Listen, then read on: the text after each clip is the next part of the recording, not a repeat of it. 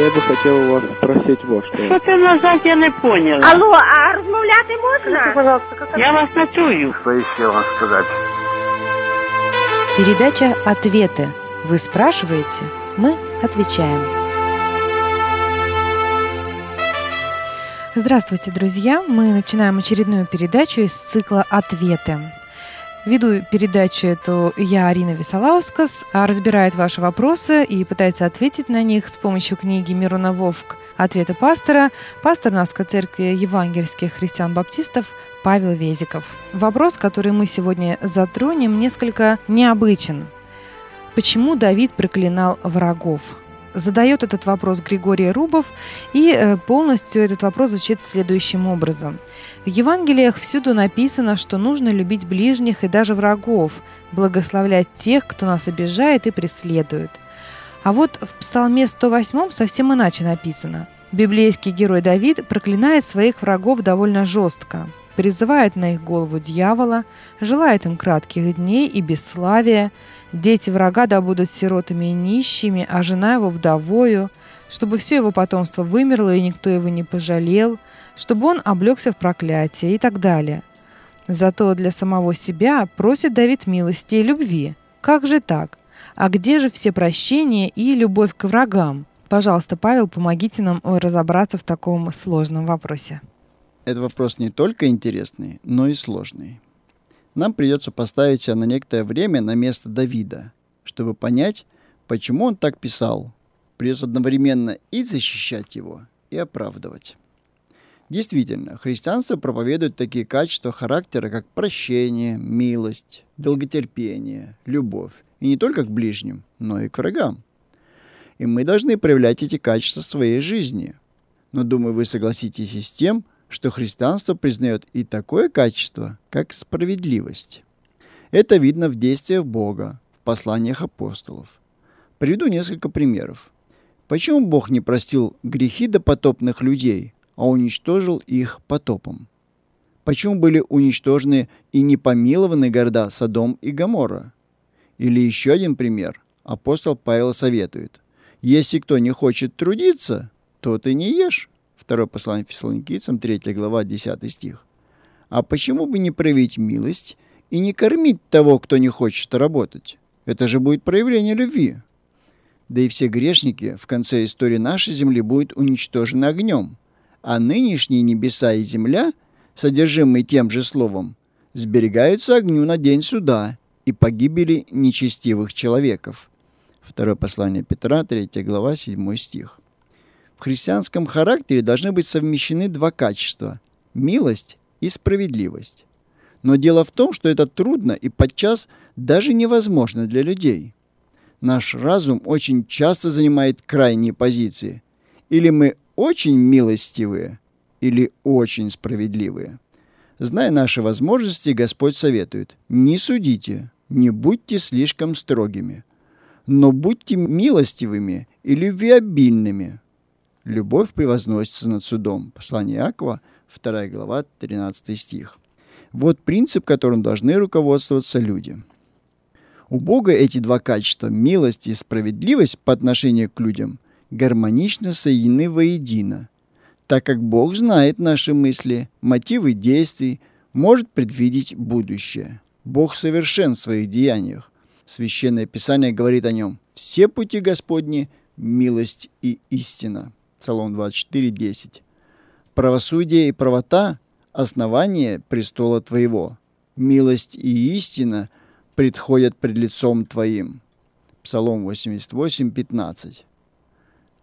Поэтому Бог, зная будущее земли, допустил потоп, и были уничтожены города Содом и Гамора. Но почему же тогда Давид позволяет себе высказывать такие проклятия в адрес людей? Кто дал ему такое право? Таких псалмов несколько. 34, 58, 68, 69, 136. И их надо понимать, учитывая глубокую ревность праведного о воле Божией. Псалмопевцы очень серьезно относились к борьбе между добром и злом.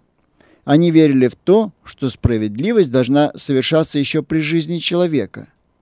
Они помнили и буквально понимали слова «око за око», и зуб за зуб.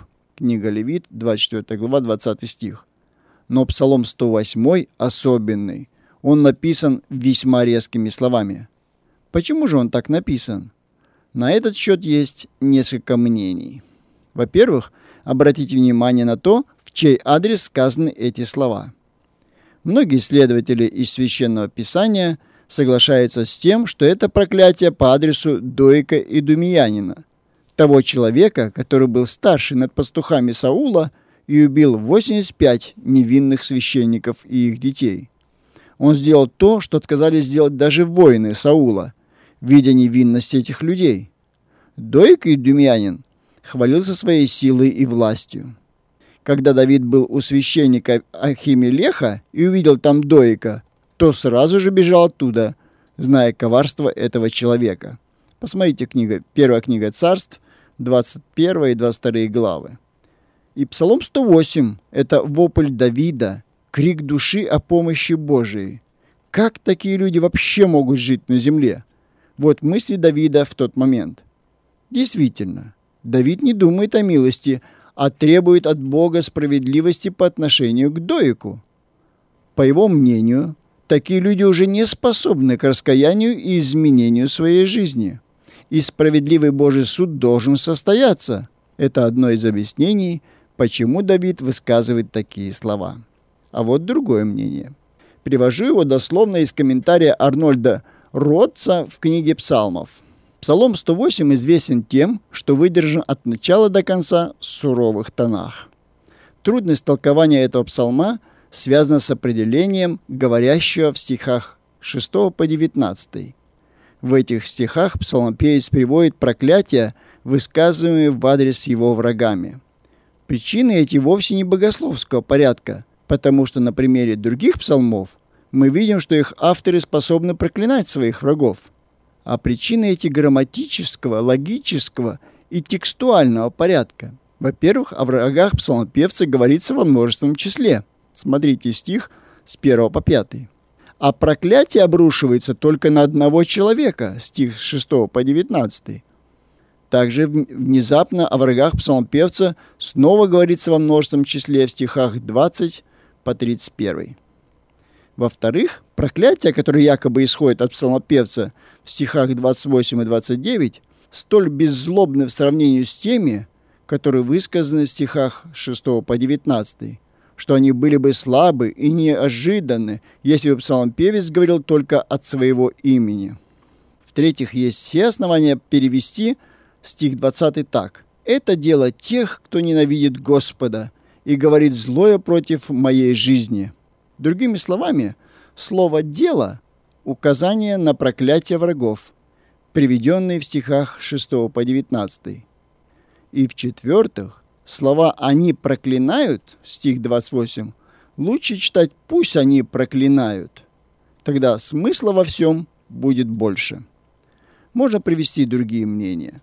Но сегодня важно не то, что сделал Давид, а то, что сделаем мы с вами – даже если считать эти проклятия, высказанные Давидом в Псалме 108 греховными, то обрати внимание на еще один особенный псалом, 50-й. Это молитва кающегося грешника. «Помилуй меня, Боже, по великой милости Твоей и по множеству щедрот Твоих изгладь беззакония мои. Ибо беззакония мои я сознаю, и грех мой всегда предо мною сердце чистое сотвори в меня, Боже, и дух правый обнови внутри меня. Это хороший пример разумения собственных грехов и пример раскаяния для нас, грешников. Мы называемся христианами от имени Иисуса Христа. И сегодня мы должны брать пример с Иисуса Христа, нашего Спасителя, а не совершенных людей. Жизнь Христа, Его деяния, Его учение – вот пример для подражания – и Он призывает нас «любите врагов ваших, благословляйте проклинающих вас, благотворите ненавидящим вас и молитесь за обижающих вас и гонящих вас». Матфея 5 глава, 44 стих. И еще один совет. «Возлюби ближнего твоего, как самого себя». Евангелие от Матфея, 22 глава, 39 стих. Поступая так, мы не сделаем ошибки – Перед Богом мы будем нести ответственность не за Давида или других людей, а каждый за себя лично.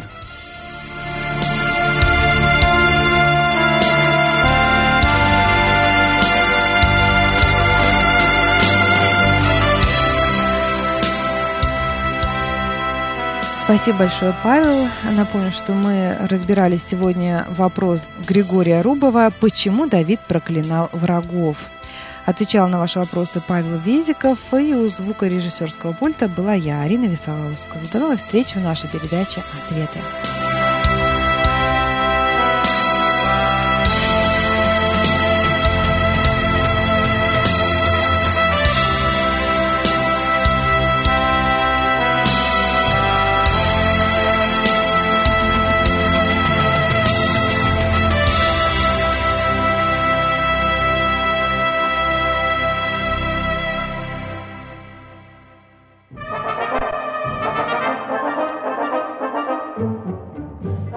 Дорогие слушатели, если вы хотите, чтобы ваш вопрос прозвучал в передаче «Ответы», и чтобы мы ответили на него, то, пожалуйста, звоните нам на автоответчик 7 384 388. Вы можете оставлять свои вопросы в любое время дня и ночи. Мы примем ваш вопрос и постараемся как можно полно и на основании священного писания ответить на него в передаче «Ответы». Ждем ваших звонков и новых вопросов на автоответчике 7 384 388.